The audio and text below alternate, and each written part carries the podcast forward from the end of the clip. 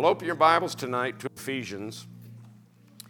I uh, told you this morning that the Lord gave me a word for the body of Christ the first part of this year and has been having me share it different places. I didn't know if I was going to get to share it here or not because I knew the direction the Lord told me to start this morning, but then He told me to share it this evening, so I was really glad. Um, it's really going to be something that God has told you to do now. Um, and if you get a hold of it, I think it'll change the way you get out of bed every morning. And it's definitely going to affect your future because it'll, it'll change the way you approach every day in your life. Because God tells you to do something now.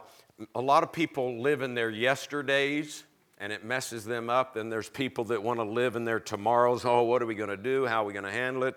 You know, what's going to happen? And that messes them up. But God has some things to say about today, now. How are you supposed to live now? And when tomorrow comes, you're still living that way. And God's setting a precedent for you to live this way no matter what breaks loose. I've had people come up to me and say, Brother Larry, pray for me. All hell broke loose. And I said, I don't need to pray for you. Let's just let all heaven break loose. Let me teach you how to let all heaven break loose. Open your mouth and let the glory that's on the inside come out. Say, It is written and let the glory out. Jesus said in John 17, the same glory, Father God, that you've given me, I've given them. So many people want to pray the glory down. Why don't you pray it out? Pray it by speaking it. That's the highest form of prayer is speaking the word of God. Highest form of praise, speaking the word of God. So if all hell breaks loose, rejoice and let all heaven, because heaven is more powerful than hell. The kingdom of light is more powerful than the kingdom of darkness. Amen. Life is more powerful than death. I'm preaching good already. It's not even part of my sermon. That's all right. Praise God. So God has something to do that, that, that wants us to do now, and it's going to carry on throughout until Jesus splits the cloud. We're going to start here in Ephesians chapter 6 and verse number 10 tonight. Praise God. He says, Finally, my brethren, be strong in the Lord and in the power of his might. Finally, brethren, be strong in the Lord, the power of his might. So, this is Paul. He says, Be strong in the Lord, the power of his might. Paul's writing this letter from prison. Interesting, he's the one encouraging believers. he's the one in prison, yet he's the one encouraging believers. I think it's because he knows that a lot of people are in prison themselves. Maybe not a literal prison, but they may be in prison to their thoughts. They may be in prison to their finances. They may be in prison uh, physically. So I think Paul is t- telling the church at Ephesus, the Christians there, and us, because all scripture is given by inspiration of God, profitable for us. He's telling us how to get, of our, get out of our prisons. So the first word he uses here is the word finally. Everybody say finally. This ties in, that word in the Greek, it ties in what he's already said with what he's getting ready to say. So, a lot of stuff he already said, and then when he uses the word finally, he's tying that in so that you'll take what he's going to say and use it what he already said. As I was thinking about that, I thought, you know, when we read the book of Ephesians, we read it in chapters and verses when in fact it was just one letter. There were no chapter divisions or verse divisions. And so, really, in order to get the most out of what Paul says when he uses the word finally, you really need to have some understanding. So, when I was thinking that, I thought, okay, in order to share this word, Lord, that you have for them, uh, I'm going to have to give them a quick synopsis of the previous five chapters. So I just wrote a few things down, a couple things from each chapter, so that when you hear finally and then what he says after, you can connect it and say, okay, I can do that, I can do that, I can do that, I can do that because of this. So let me give you a quick synopsis of chapters 1 through chapter 5 up to chapter 6 here. So in chapter 1, Paul talks about our redemption. Then he talks about our inheritance, and then he talks about how the Holy Spirit has sealed us and guaranteed our eternity with Jesus. Hallelujah. Hallelujah. Then he ends up talking. In fact, for those of you that are taking notes, you might want to make a note of this.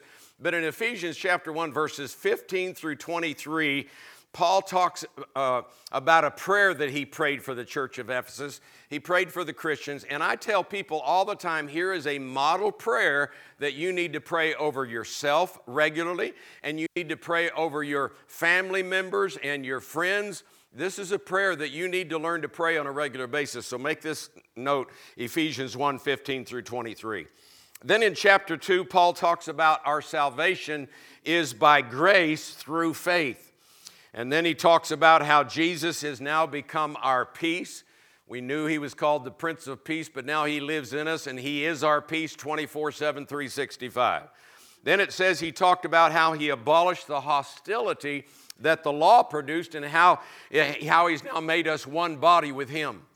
Then he talks about how we now have access to the Father because we're citizens and members of the household of God. Then Paul talks in chapter 3 about how God used the apostles and prophets to speak by revelation and to make known the mysteries and the manifold wisdom of God. Then he talks about how we now have access to Jesus and that we should come to him with boldness and confidence.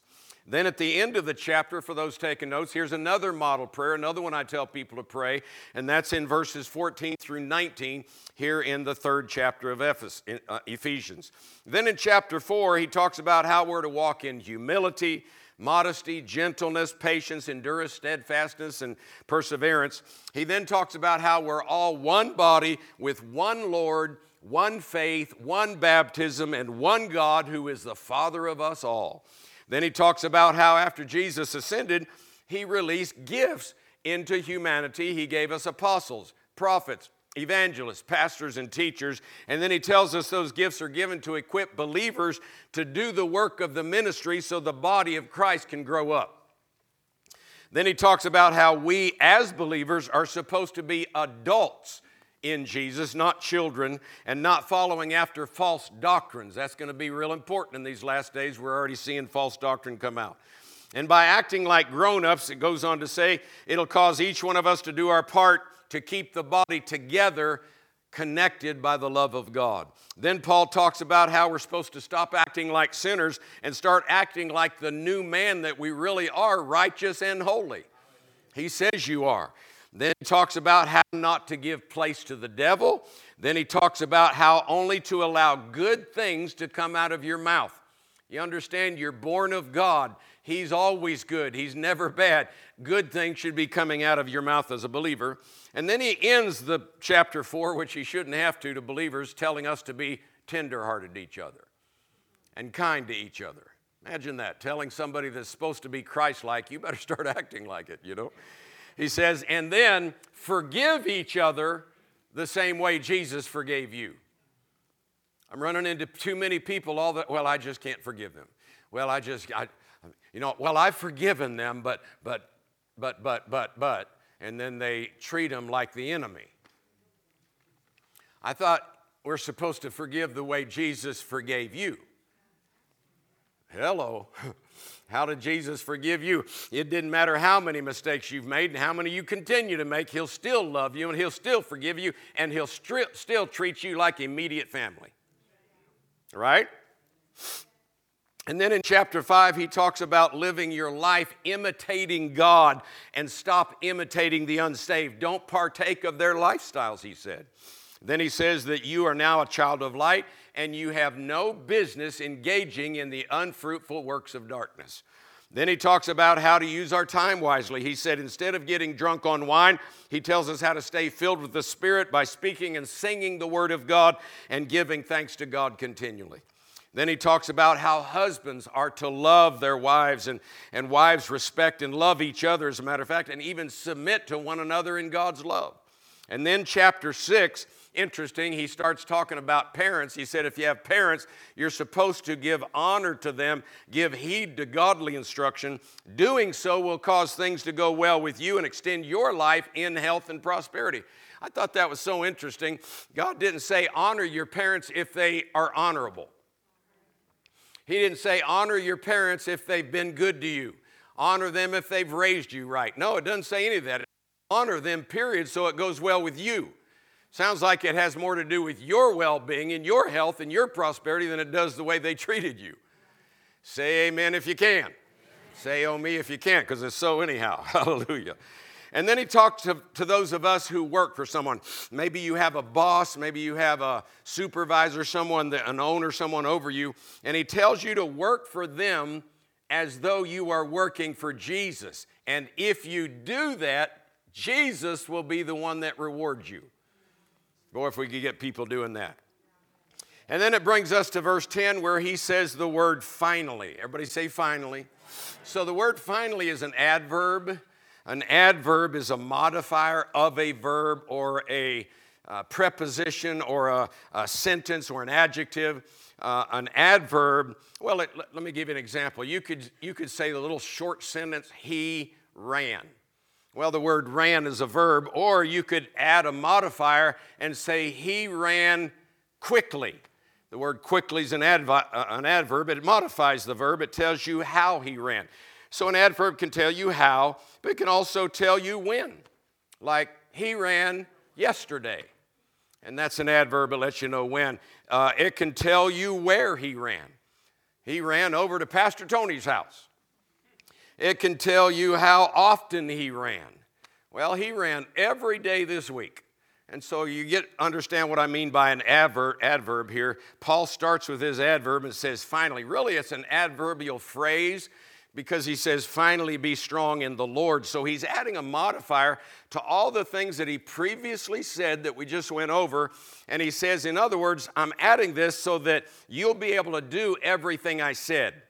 In other words, you're going to have to be strong in the Lord to walk in your redemption. You're going to have to be strong in the Lord to receive your inheritance. You're going to have to be strong in the Lord to pray for others. You're going to have to be strong in the Lord to allow Jesus to be your peace at all times. You're going to have to be strong in the Lord to come to Jesus with boldness and confidence when you screw up. Come on. You're going to have to be strong in the Lord not to follow after religious fads.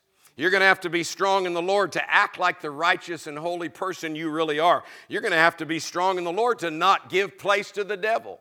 You're going to have to be strong in the Lord to only allow good things to come out of your mouth. You're going to have to be strong in the Lord to be kind to one another, tenderhearted, forgiving one another the way Jesus forgave you. Are you understanding what I'm talking about as a modifier now, this adverb? So, the first thing Paul says be strong in Jesus. He's the, he's the Lord. Be strong in Jesus and the power of his might. Be strong in Jesus. Listen, he wouldn't have to tell us to be strong if we were just always strong. If you were always strong, he'd say, Well, just keep acting like you are. so, evidently, there's going to be times that we don't feel strong. We're going to have feelings of weakness, lack of ability, and inadequacy, frustration, hopelessness. But God tells us to do something here. He says, be strong. It's really not two words, it's really one word. If you look this up in the Greek, there's just one word. Let me give you the definitions of this one word that's been translated be strong. There's four definitions here. The first one is empowered, the second one is enabled, the third is increase in strength, and the fourth is be strong. So empowered, enabled, increased in strength, and be strong. But it doesn't stop there. The key is in the Lord, in Jesus. That's the key. You are empowered, you are enabled, you are strengthened, you can be strong because you are in Christ. I mean, what did Daniel say? Well, I think it was Daniel 11 32. The people that do know their God will be strong and do exploits. The people that know their God will be strong and then do exploits. Actually, if you look that uh, up in the Hebrew there in Daniel 11 32. Uh, the do exploits, the word exploits is italicized, it's not in the original context. I was looking at that in Daniel 11 32. The people that do know their God will be strong and do. And the word exploits is not there. So the word do, if you look it up in the Hebrew, it means to accomplish or to advance. So the people that do know their God, they're going to accomplish things for the kingdom of God and they're going to advance the kingdom of God no matter what the kingdom of darkness is doing. But that's knowing their God, you're going to be strong. Isaiah chapter 35, verse 4 tells those of us of a fearful heart, Be strong and do not fear. In fact, let's turn over there. Go, to Isaiah 35, 4 with me. Isaiah chapter 35, verse number 4. I'll read it from the New King James, Isaiah 35 4. Say to those who are fearful hearted. Oh, I see some people turn. I'm sorry, I started reading too quick there. Let me give you a chance. Thank goodness they're quick on the screen up here, though. At least you can see it there if you're not your Bible, right? Say to those, this is uh, Isaiah 35 4, say to those who are fearful hearted, be strong, do not fear. We were singing about that tonight. I will not be afraid. I'll not be afraid. I won't fear. I won't fear. I thought about that because I did a study. In fact, I just finished a whole series on my television, uh, my daily television program about uh, not fearing and not getting in fear. And uh, we're actually, in fact, then I just taught this whole, ser- a whole series of Do Not Fear out in Cheyenne, Wyoming. And um, we're going to make a new, a new audio series out of it because it's so important for these last days. I mean, when uh, the Wuhan virus broke out, I watched so many people get in fear. It, it was just uh, amazing how many people got in fear over it. And uh, God says, Do not fear. I, I, did a study, I found out that uh, the word fear in the Bible is found approximately 875 times. 875 times. Now, about 708 of those 875 times, uh, it's actually an historical event or a story, such as when it talks about the enemies being afraid of the children of Israel. so it wasn't specifically talking to you and me about not fearing, but then again, uh, everything was given for our examples, even under the old covenant, that we can look at that and say, we don't have to fear our enemies, they fear us, right? But there were about uh, 167 times uh, that actually say, do not fear. I thought that was pretty amazing. 167 times that it says, do not fear. Now, not exactly, it could be saying, do not be afraid, don't be terrified, different forms of fear, but it was all talking about do not fear. I thought 167 times. I got 167 times every day when I get out of bed that tells me do not fear. Amen. I remember reading on Facebook one time somebody said, Did you know there are 365 fear nots in the Bible? You know you can't believe everything that's on Facebook? Hate to inform you that and break, burst your bubble, but it's not true. There are not 365 fear nots. Uh, they were pointing out, and I, I know they meant well, they were pointing out there's, a, there's one fear not for every day uh, that you get out of bed. I've got better news than that. There's 167 every day you get out of bed. You have 167 fear nots every single day when you get out of bed. You don't need one per day for the whole year. You need 167 every day.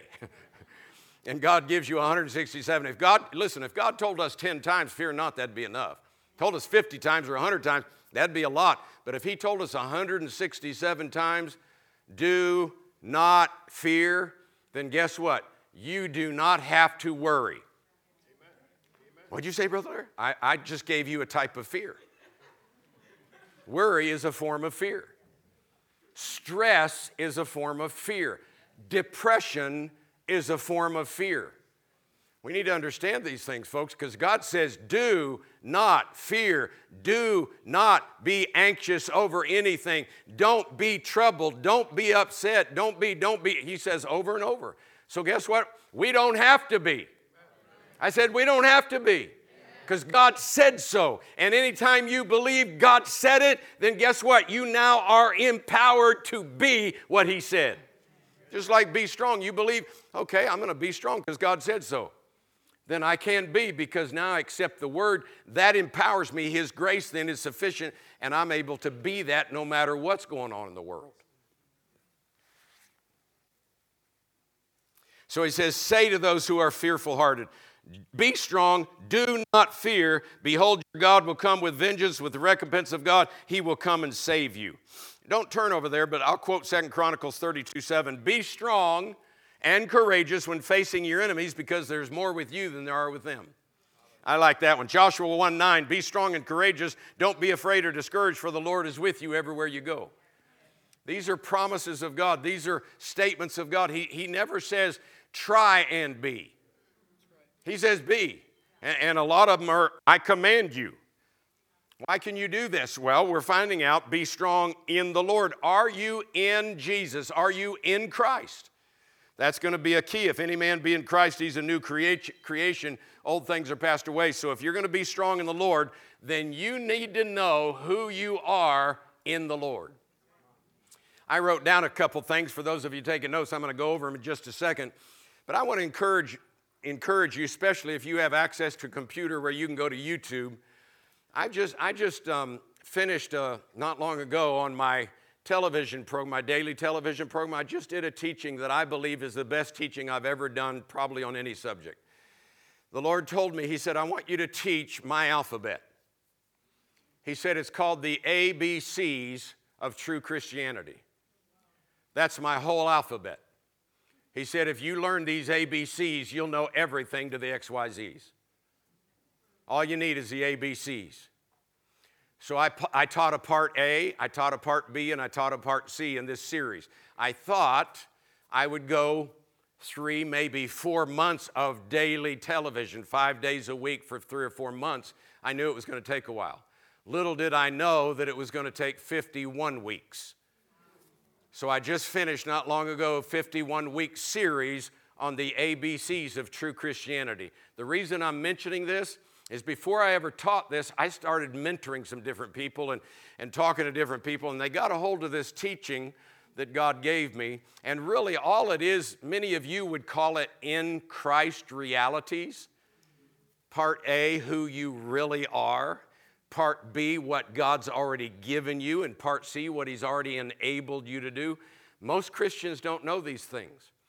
And so I've watched people, for example, I watched this one guy, I've watched other people do the same thing that were just what you and I would call baby Christians that maybe they've only been born again for a year or two years and they're still, you know, really hungry. They haven't learned a lot of Bible yet, but they're just really thirsty and hungry. I've watched them take this teaching, the ABCs of true Christianity, and in one year's time, they're more mature in the Lord than 30 year old Christians.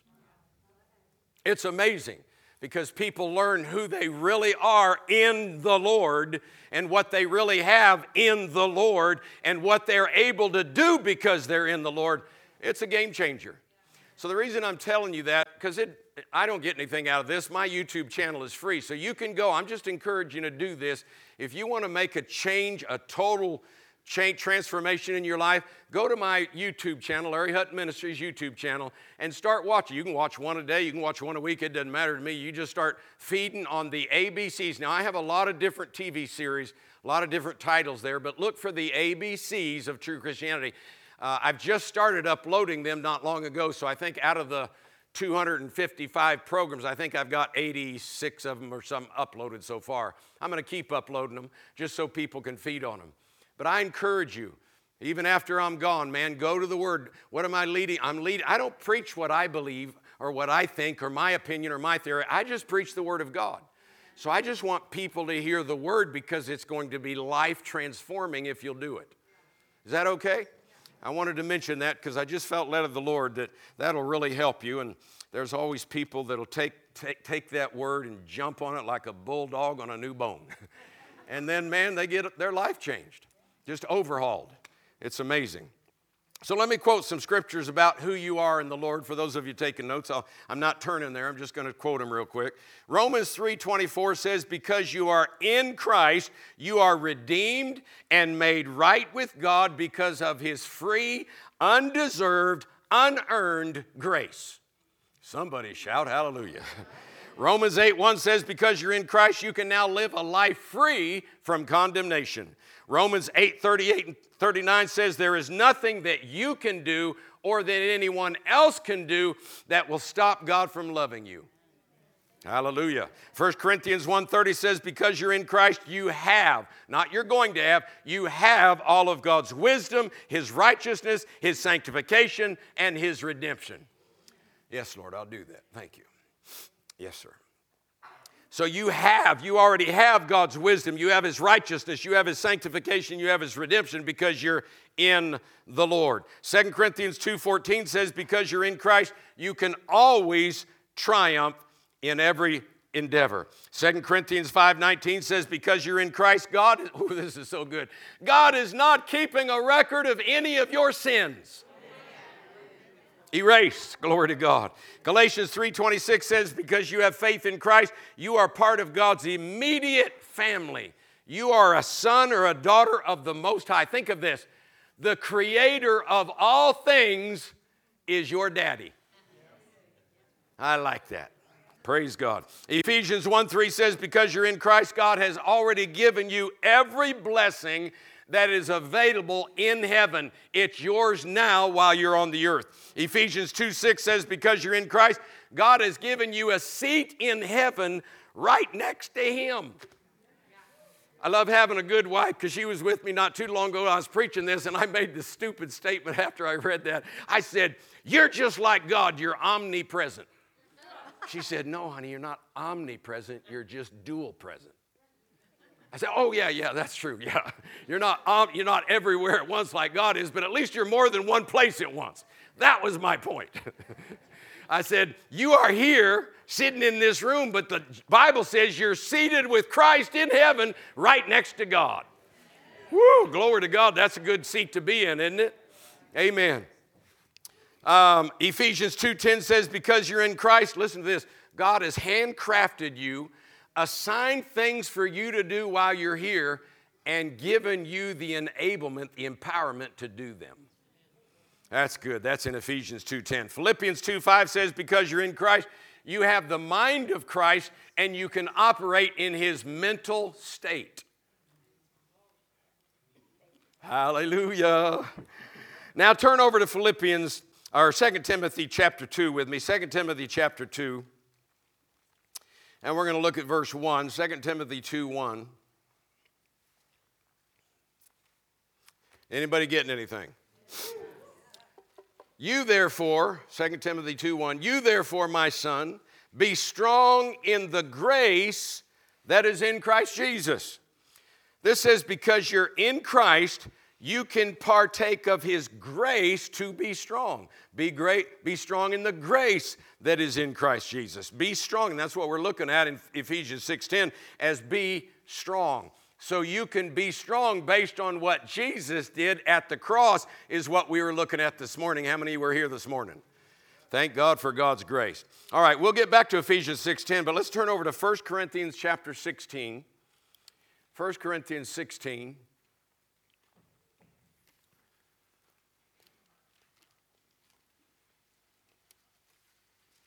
And let's look at verse number 13. 1 Corinthians 16 13. I'm going to read again from the New King James. And it says, Four things for us to do watch, stand fast in the faith, be brave, and be strong. Be brave is to be courageous. So, this is something that God has called us to do right now. If you're wondering what you're supposed to do this week, this year, well, here's some things right here God's commissioned you to do. He says, Watch, stand fast in the faith, be brave, and be strong. So let's talk about these four things. Let's talk about the word watch. The word watch in the Greek means to stay awake. So that just uh, would imply right there that some Christians fall asleep. In fact, it's actually the same exact Greek words that Jesus used in the Garden of Gethsemane when the disciples didn't stay awake. So he says, stay awake. And then he uses this uh, in the Greek, it says, be watchful. So stay awake, be watchful. Then it, the Greek says, be vigilant. Be vigilant. And then give, listen to this one, give strict attention to. And then finally, be cautious. So this is what it means when it's talking about watch here. It's saying, stay awake, be watchful, be vigilant, strict attention to, and to be cautious. All of those definitions of watch show us that Satan is going to come along and try and stop you from doing things God's called you to do or having things that God's already given you. In fact, Peter says the same thing. Remember over in 2 Peter chapter 5 verse 8 when he says, "Be sober, be vigilant because your adversary the devil walks about roaring like a lion seeking whom he may devour." It says, "Pay attention, be, be sober and be vigilant." Pay attention and be on your guard. Same thing that it's saying right here. In other words, don't fall for the devil's snares, his traps, or his trickery. Can I hear an amen? So here it tells us to watch. And then the second thing it says, stand fast in the faith. Let me give you these Greek definitions. First one means to stay stationary. The second one is to be persistent, and then the third to persevere. So stay stationary, persistent, and persevere. Therefore, this means stay stationary in your faith, be persistent in what Jesus has made you and what He's given you, and then persevere. Listen, persevere when things don't go your way. He wouldn't have to tell you to persevere if it looked like everything was going your way all the time. So he says, stand fast in the faith, stay stationary, persistent, and persevere. In other words, don't be moved by what you hear, see, and feel. You can change what you see, hear, and feel. You saw my testimony this morning when I showed you that tumor that attacked my body. I had to be persistent. I had to persevere because I didn't see anything happen for a couple months. But I got rid of the cancer, didn't I? And so you guys saw the picture. All right, so Galatians 5:1 says, you don't have to turn there, but make a note. Stand fast. Because remember, we're looking at this word uh, stand fast in the faith here. Galatians 5:1, Paul said, Stand fast in the liberty wherewith Christ, see, that's where you are in the Lord, wherewith Christ has made you free. It tells us don't get entangled. If you go on reading there, don't get entangled with a bunch of laws trying to gain God's approval. Jesus already gained God's approval for you. Hallelujah. God's approval is not based on your performance, it's based totally on what Jesus has already done, done for you. And let me hear a big amen. So 1 Corinthians tells us watch, and that means to stay alert. And then he tells you to be persistent, use your faith to persevere, and don't be moved by the information obtained by your physical senses. Watch, stand fast in the faith. Then the third thing it tells us is be brave. Be brave. Hmm. King James, I noticed the King James says, Quit ye like men. Quit, you say, What? Quit ye like men. Well, you know, in our society today, you may say something like, Man up or be a man. You know, I say things like, well, quit acting like a wimp. you know, don't act like a coward or a defeated pup. Or this will date you, but there's enough older people in here, you'll know what I'm talking about. Quit acting like the lion on the Wizard of Oz. If you, how many of you have watched The Wizard of Oz? You know the lion, he was a wimp. He didn't have any courage until the wizard gave him courage. But let me tell you what, you have someone much greater and much more powerful than a fake wizard. You have the creator of all things on the inside of you. And he has given you courage. In fact, 1 Samuel 4 9 says, Be strong and quit yourselves like men, quit yourselves and fight. That just means be courageous, praise God. So I started noticing there were a lot of scriptures that didn't just say be strong, but then a lot that said be courageous. In fact, I quoted a couple of them that I didn't have you turn to. Go to Second Chronicles 32 7 with me. I want you to see this. Second Chronicles 32 7. Again, I'm just I'm going to use the New King James here. It says, "Be strong and courageous." Everybody say, "Be strong, be strong. and courageous. So he says, Be strong and courageous, do not be afraid nor dismayed before the king of Assyria, nor before all the multitude that's with him, for there's more with us than there is with him. Now, a lot of times when Christians read an Old Testament verse like this, they think, well, yeah, that's just an Old Testament story. But you need to understand over in 1 Corinthians chapter 10, verse 11, it says all of those old stories are written as examples for us to learn from. So when he says here in Second Chronicles, be strong and courageous when facing your enemies, he's talking about us as well when we're facing our enemies, and that there are more with us than there are with them. That reminds me over in 2 Kings chapter 6, verse 16, when uh, Elisha is talking to his servant. His servant woke up, went out, looked out the city of Dothan, and the whole city of Dothan where they were at was surrounded by enemy. The king of Syria had found out where uh, Elisha was, and so they surrounded the whole city with the armies. And so, obviously, they weren't surrounded until the middle of the night. So, when Elisha and the servant went to bed, everything was hunky dory, peachy keen. but then, when they woke up, it says the servant went out and looked and saw them.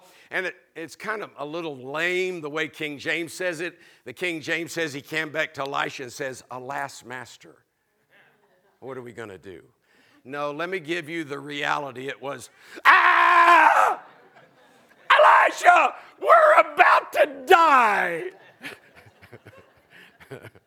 that was more reality. And so Elisha had to pray to God and say, God, open his eyes. Now we know he's not talking about his natural eyes because his natural eyes already saw, and that's why he's freaking out. But now he says, Lord, open his eyes, and God opened the eyes of his spirit where he could see past the natural realm. And the Bible said the whole place, all of those natural horses and chariots of the enemy, they were all surrounded by horses and chariots of fire. Yeah, there's more that be with us than be with them. You don't ever have to be afraid, praise God. We can be strong, like this says right here, and be courageous because God has an army of angels surrounding you. Amen. I don't know where we got this idea that when we were born, we were assigned a little baby fat angel with a harp, and, and once we got to a certain age, he took off. You need angels when you're adults more than you ever did when you were a baby. and you don't lose your army of angels, praise God. You got plenty of angels ready to meet you and, and help you and protect you, but you got to be speaking to the word because they hearken to the voice of the God, word of God. Amen. Turn over to Joshua chapter 1 with me. Is this all right tonight? I'm telling you, this is good, getting us prepared for the days ahead and the years ahead, the things that are going to transpire. We got to be ready in the body of Christ.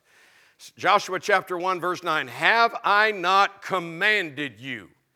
Be strong and of good courage. Do not be afraid nor dismayed, which is discouragement, for the Lord your God is with you everywhere you go.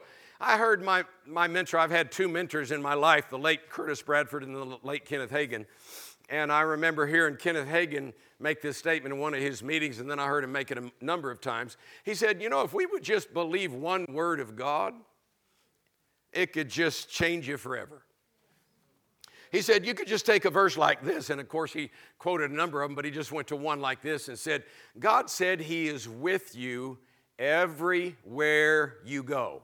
And if you, as a believer, believe that, you would never worry about anything. You'd never get stressed about anything. You'd never get discouraged. You'd always be up and ready to conquer. If you believed that He is with me, of course, we know He's on the inside of us, right? This was under the old covenant, but He's always with you. You don't ever have to pray, Lord, go with me. He's going to say, I have no choice. I'm in you, so where you go, I'm going.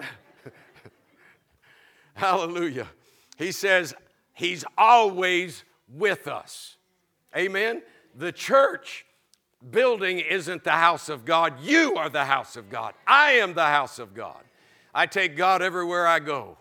That's why I love what John G. Lake said. If you've ever studied John G. Lake, he has some of the most miraculous and mighty things ever happen in his ministry. And he would get up in the morning and look in the mirror and say, God lives in that man. That's a good thing to think about every morning when you get out of bed. Be strong and courageous, for the Lord is with you everywhere you go. Well, Brother Larry, I just don't feel like He is. Well, that's why we said you got to be persistent in your faith and walk by faith and not by sight. Amen. Turn to Deuteronomy chapter 31. Deuteronomy 31. I'm going to give you plenty of scripture. You could take, I remember Brother Copeland said this years ago, he said it many times since. He said, One word of God can change your life forever.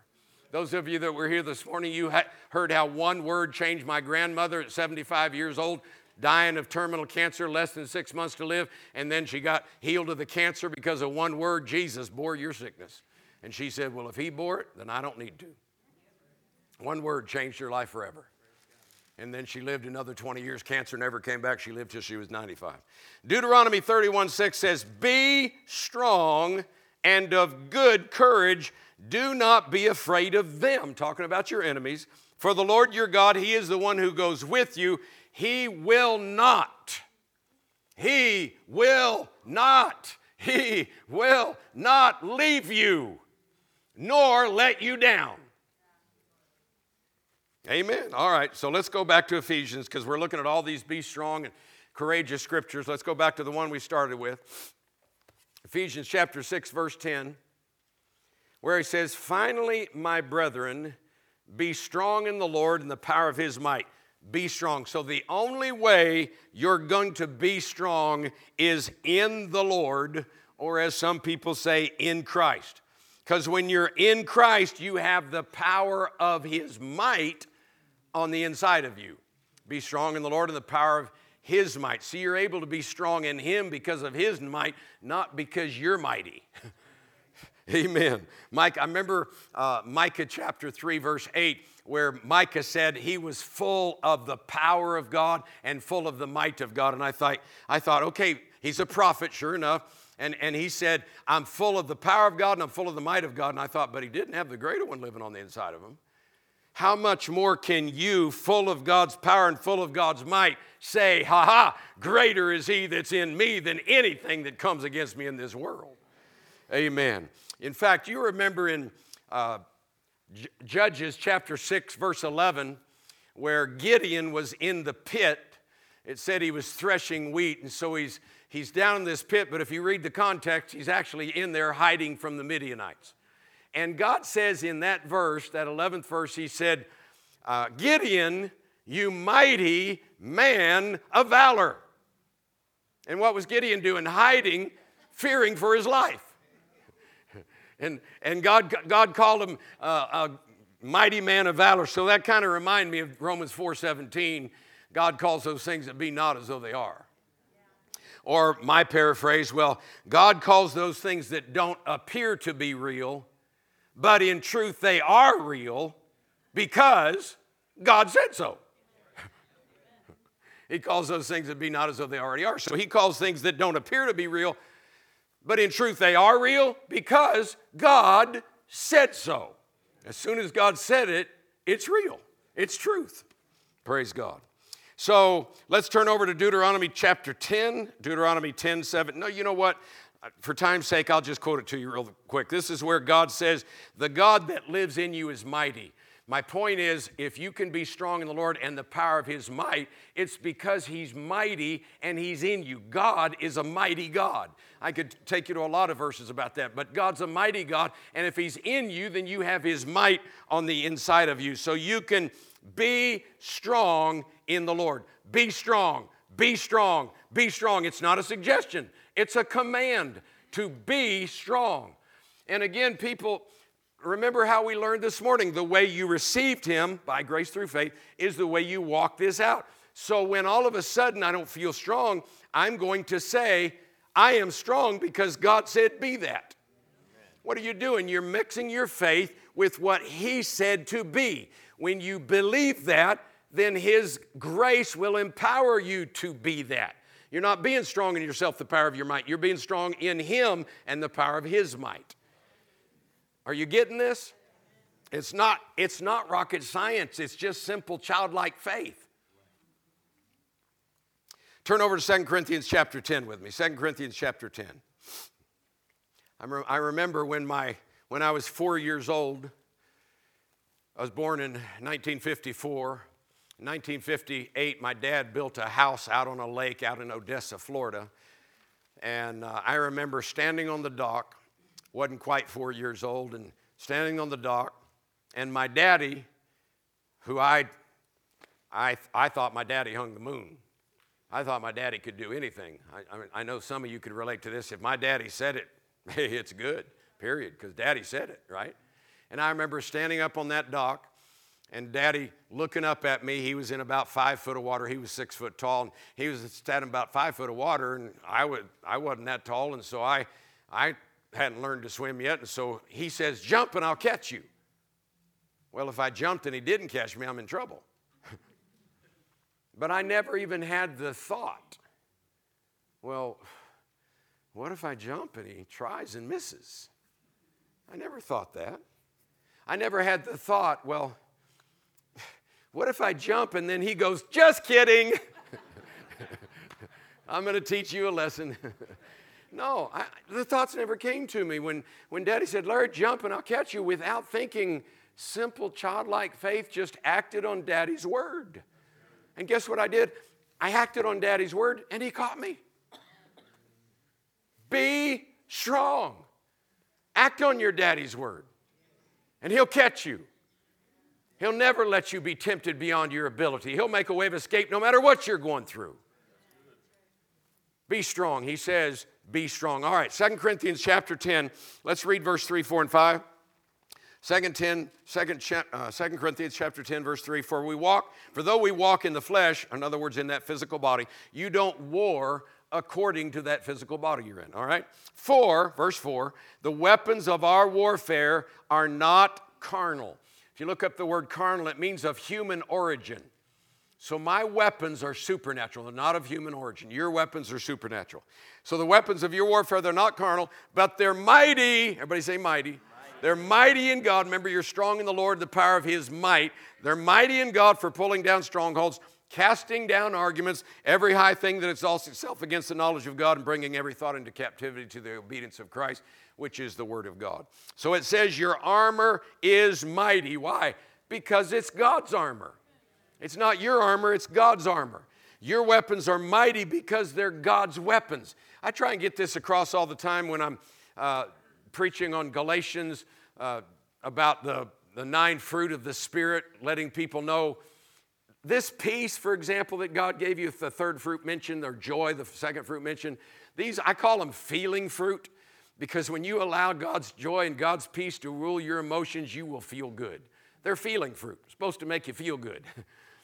But people try and live in joy and they try and live in peace in their own might and their own strength.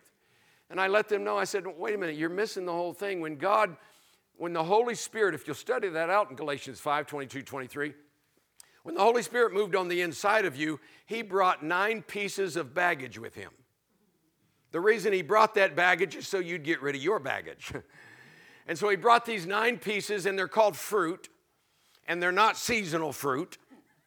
I was raised in Florida, I know seasonal fruit, but they're not seasonal fruit. You have love in you 24 7, 365. You have joy, peace. You go right on down the line. Even the very last one mentioned, which is temperance or self control. You have God's, not your self control. You don't try and control, okay, I'm going to try and control myself because that's a fruit of the Spirit. I'm going to try. No, that's trying to be strong in yourself. You're trying to be strong in the power of your might. God didn't say that. He gave you His temperance, His self control, so you can literally control yourself through every situation because it's His self control. What does He do in heaven? Psalm says He sits in the heavens and laughs at His enemies. That's what I did. I didn't tell you this this morning. I told you I spoke to that tumor, that, that cancer that attacked my face.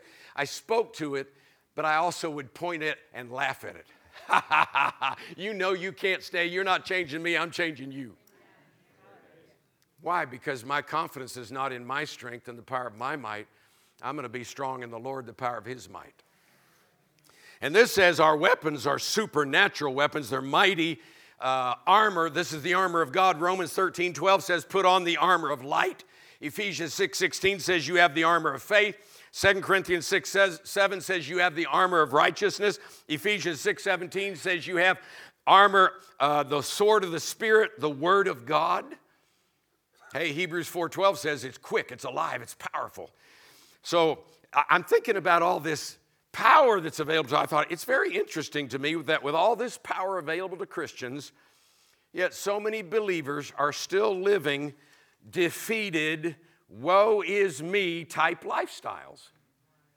Why is that? Well, because even though God is in you, if you're a believer, and even though you have His power in you, even though you have His might in you, even though you have His strength in you, you still have to be a doer of the word.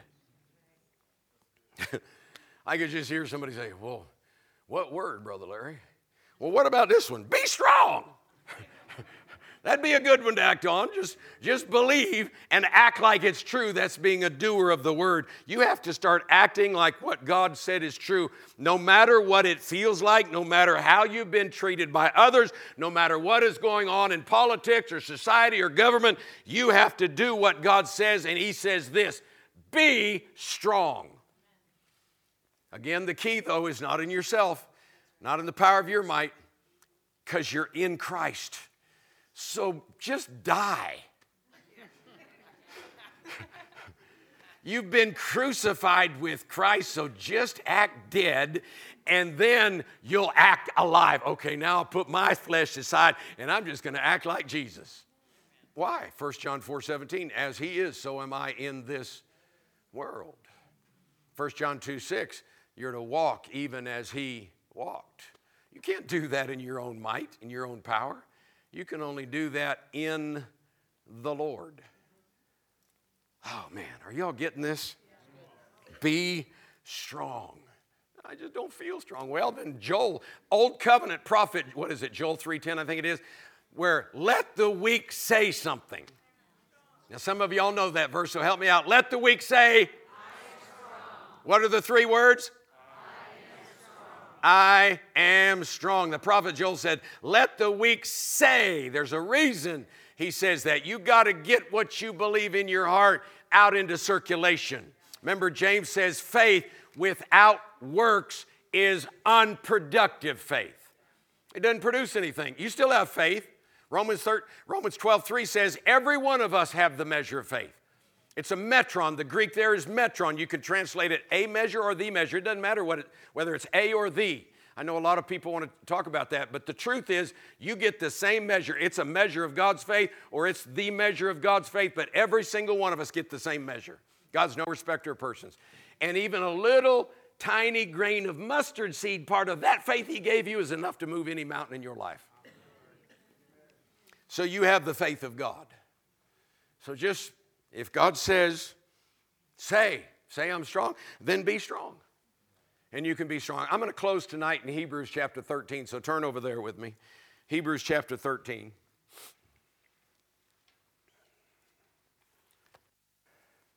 I love this passage right here. I'm going to actually start because you, you guys, most of you know the Bible wasn't written in chapter and verses, so I'm going to actually start in the middle of verse 5. We would call it 5b.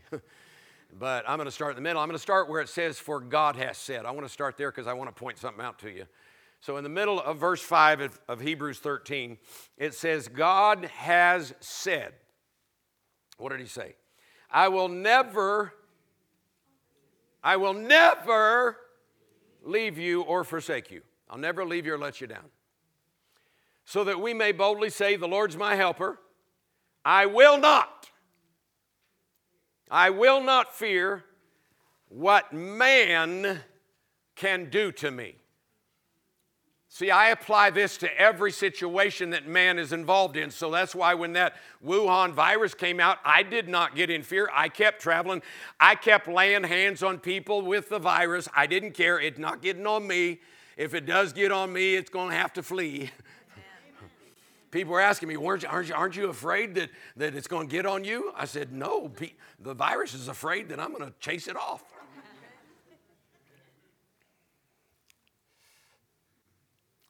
Let the weak say, Joel said. And so here, God has said, I'll never leave you or forsake you, so that we may boldly say. I want you to, I want you to circle or highlight for those of you that can. I actually did it in my electronic Bible, I did it in my leather Bible. Two words I want you to circle and draw your attention to in this verse.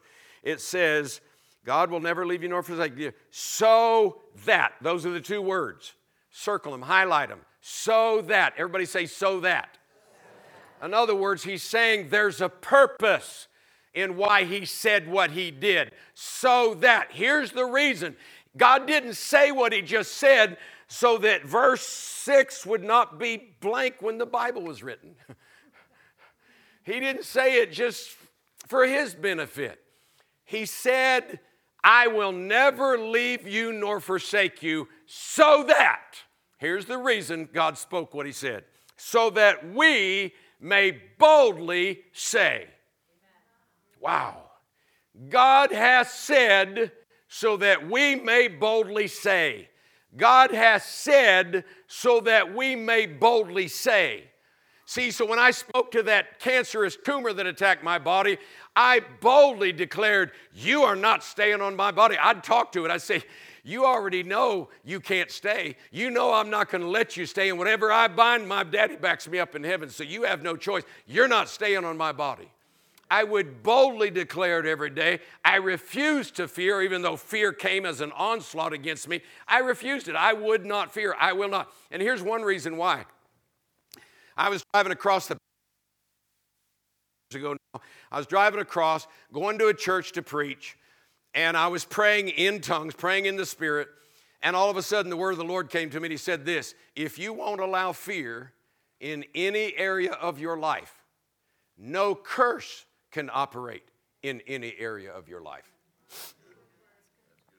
If you won't allow fear in any area, then no curse can operate in any area. So I, from that day to this, I've been on a rampage against fear. I will not fear. I, I refuse. I'll die and go to heaven before I fear. Amen. I will not fear because God said, I will never leave you or forsake you. So we can boldly say, The Lord's my helper. So I won't fear even what man does. What did man do in a Wuhan virus? Create a Wuhan lab rather. They created a virus that we're going to try and take out hundreds of millions of people was their plan, but God thwarted their plan. You know, it doesn't matter what man tries to do, we do not have to fear. And it doesn't matter what the WEF, the World Economic Forum, and billionaires try and do and killing off people and making AI, artificial intelligence, and getting rid of a lot of humans and just making robots. Listen, this is all happening, by the way. Most people don't know this, but this is all, or in fact, it's been happening for decades. They've been getting all this stuff ready for decades. That's because by the time you and I leave, there's going to be so much knowledge and AI, artificial intelligence, all that stuff, they are going to have an excuse when billions of people disappear out of the earth. You know, called the rapture.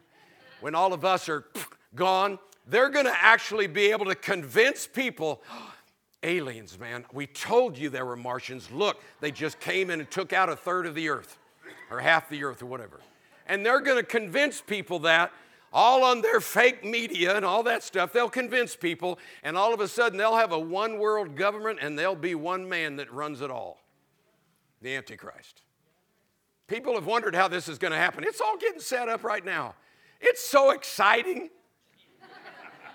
because I get to live in a generation where God moves mightier before we split the clouds than he's ever moved. I mean, it's going to so eclipse the book of Acts. We're going to just see so many mighty miracles happen right in the midst of darkness accelerating, right in the midst of a thousand falling at our side and 10,000 at our right hand. Oh, it's going to be a time where your heart grieves for people when you watch them die. But it's going to be miraculous and it's going to be powerful. We're going to have billions of people come into the kingdom of God, and then we're going to be raptured out of here. And somebody said, Well, how do you know you're going to be raptured? Well, if you want to hang around, you hang around. I'm out of here. Seven years of the wrath of God being poured out. You and I, the Bible said, we've been delivered from the wrath to come. I will not be here. So if you hang around, have fun. God has said, so that I may boldly say. So, my point in pointing this out anything that God has said we are supposed to get in us. That's why I'm so blessed that so many of you bought those deck of cards. We sold out of them, so now if you don't want to have to order online and pay shipping and taxes and handling and all that, just go prepay back there. They'll write your name down. Anything that we've run out of, I, I, saw a couple of items back there. So if we run out of anything and you want it, then go prepay. They'll write your name and phone number down. I'll ship everything here to the church, and then they'll let you know when it's in and you can pick it up. That'll save you seven, seven, eight bucks, whatever. And so uh, that's available. If you want to order it through the website, larryhutton.org, you can do that as well. But listen, God says be strong. We can be anything God says be. Simple childlike faith. Daddy says jump. Okay, Daddy. I'm going to jump. Daddy said so. I can count on Daddy. Daddy's word was good. And I thought about that. I thought, you know, my daddy, when I believed his word, he wasn't even a Christian. He didn't get born again until just on his deathbed. But yet, my daddy, of course, he was raised by a Christian mother and daddy, so he had Christian principles. My daddy, even though he was not born again the whole all my life growing up, he was a man of integrity. If he gave you his word, you could count on it. We, we have that saying, you could go to the bank on it, you know. Older people understand that more than younger folk do. Younger folk, most don't, most don't even know how to go to the bank. Go to the bank? Why would I go to the bank? be strong. Everybody say, be strong. be strong. So, can you be? Absolutely. And these words are going to come back. This is going to come back to you that you are empowered to be this.